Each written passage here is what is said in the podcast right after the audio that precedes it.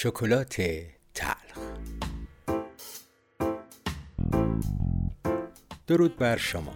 برهام بادره هستم و این سی و هشتمین بخش از پادکست شکلات تلخه در بخش قبل با استفاده از واژگان عقل، احساس و باور و نوع رابطه بین اونها واژه عقیده رو بررسی کردیم و گفتیم در مقابل هم قرار گرفتن عقل و احساس در سطحی بالاتر تقابل میان اندیشه و عقیده رو به وجود میاره.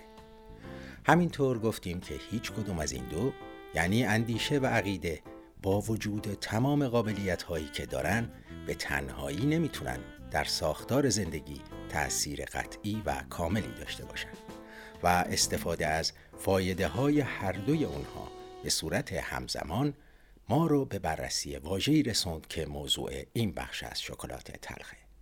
واژه‌ای به نام وجدان. از اینکه مثل همیشه من رو تا پایان این بخش همراهی می کنید بسیار سپاس گذارم.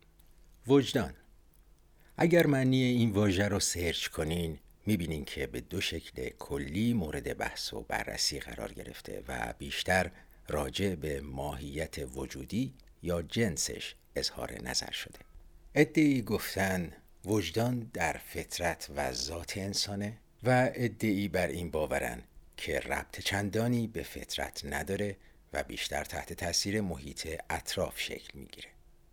برخی معتقدند یک واژه عربی و از ریشه وجده و یه عده میگن کاملا فارسیه و در اصل وجدانه. ولی همونطور که می‌دونین شکلات تلخ بازنگری واژگان و جملات و در حقیقت یک برداشت و اظهار نظر شخصیه و تمام این موارد رو میشه در اون در نظر گرفت و حتی با دیدگاهی متفاوت به اونها نگاه کرد. پس اجازه بدین بیشتر از این زمان رو از دست ندیم و بریم سر وقت بازنگری این واژه.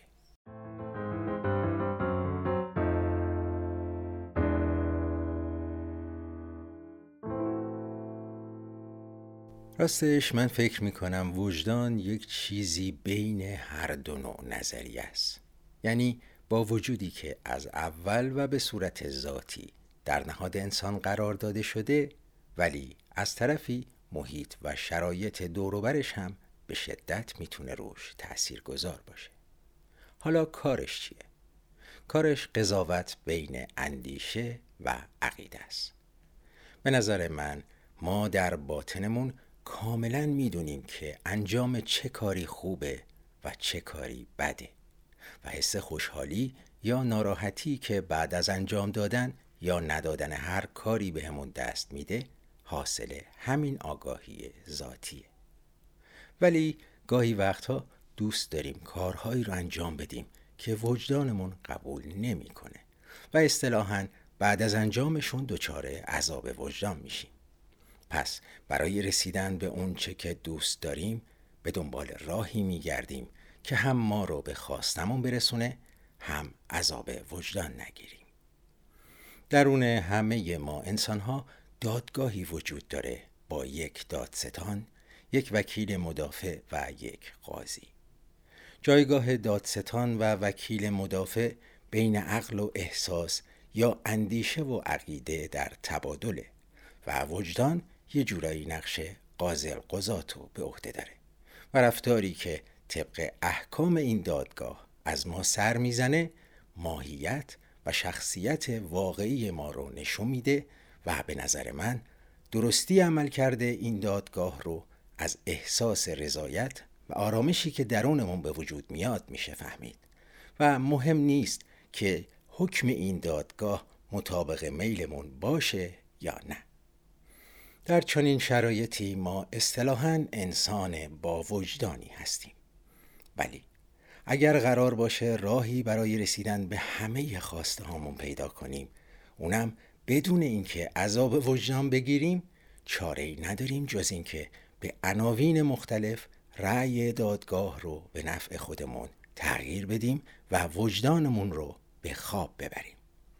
یه جورایی من فکر می‌کنم اصلا ساختار دادگستری و اصولا عدالت در تمام جوامع از همین دادگاه درونی سرچشمه گرفته و این ساختار آینه تمام نمای وجدان تک تک افراد اون جامعه است. و متاسفانه اگه کمی دقت کنید این تشابه در اجتماع فعلی ما به وضوح قابل دیدنه.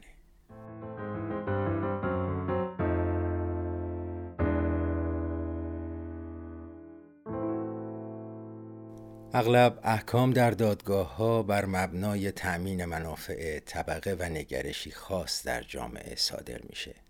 درست مثل احکامی که وجدان یا دادگاه درونی اغلب ما درباره رفتار خودمون و دیگران صادر می‌کنه. در حقیقت میشه گفت وجدان ما در قبال ساختار غذاییمون مشتی نمونه خرباره. وجدان در وجود بسیاری از ما به هر شکلی با کم و زیاد کردن دلایل عقلی و احساسی حکم به منافع شخصیمون میده و خم به ابرو نمیاره و عین خیالش نیست وجدان شما در چه حاله؟ خواب یا بیدار؟ در احکامی که صادر می‌کنه چقدر نفع و رضایت شخصی شما رو در نظر می‌گیره و به نفع شما رأی میده چقدر شما رو محکوم می‌کنه. برای بی تفاوتی نسبت به رنج و درد سایرین به چه دلایلی استناد می‌کنه؟ چقدر حضورش در زندگی شما پررنگه؟ آیا شده تا به حال تو دلتون بگین کی به بدبختی من فکر می‌کنه که من به درد بقیه فکر کنم؟ شده در توجیه برخی رفتارهای اجتماعی بگین من نکنم یکی دیگه می‌کنه. یا همه همین کارو می‌کنن نمود چنین وجدانی رو در سطح وسیع جامعه دیدین؟ آیا بسته به جایگاه شغلی بیان جملاتی مثل مأمورم و معذور و توجیهاتی از این دست که وجدان خیلی هامون رو به خواب برده بار مسئولیت رو از دوشمون بر می داره؟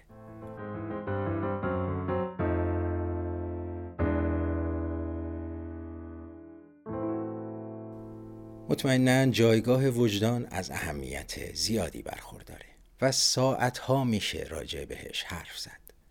ولی حتما قبول دارین که دو صد گفته چون نیم کردار نیست. بیاین به فواید وجدان بیدار در وجود خودمون فکر کنیم. به مواردی فکر کنیم که وجدانمون رو به خواب می‌بره و قابلیت های اون رو ازش می‌گیره. از بررسی اهمیت این واژه به سادگی نمیگذریم و در بخش های آینده به عناوین مختلف به سراغش برمیگردیم. ولی اجازه بدین این بخش رو پایانی بر موضوع آزادی اندیشه در نظر بگیریم. تا اینجا تمام مواردی که راجع بهشون صحبت کردیم درونمون اتفاق میافته و نمود ظاهری چندانی نداره. در بخش بعد مهمترین راه خروج و بروز افکار و اندیشه هامون رو در قالب گونه دیگری از آزادی مورد بررسی قرار میدیم. به نظر شما بعد از آزادی اندیشه چه نوع از آزادی از اهمیت بیشتری برخورداره و اندیشه چطور راه خودش رو به بیرون از وجود ما باز می‌کنه؟ اگر تا اینجا من رو همراهی کردین لطفا موضوع بخش بعدی رو حدس بزنین و برام بنویسین. تا پنج شنبه همین موقع همینجا. بدرود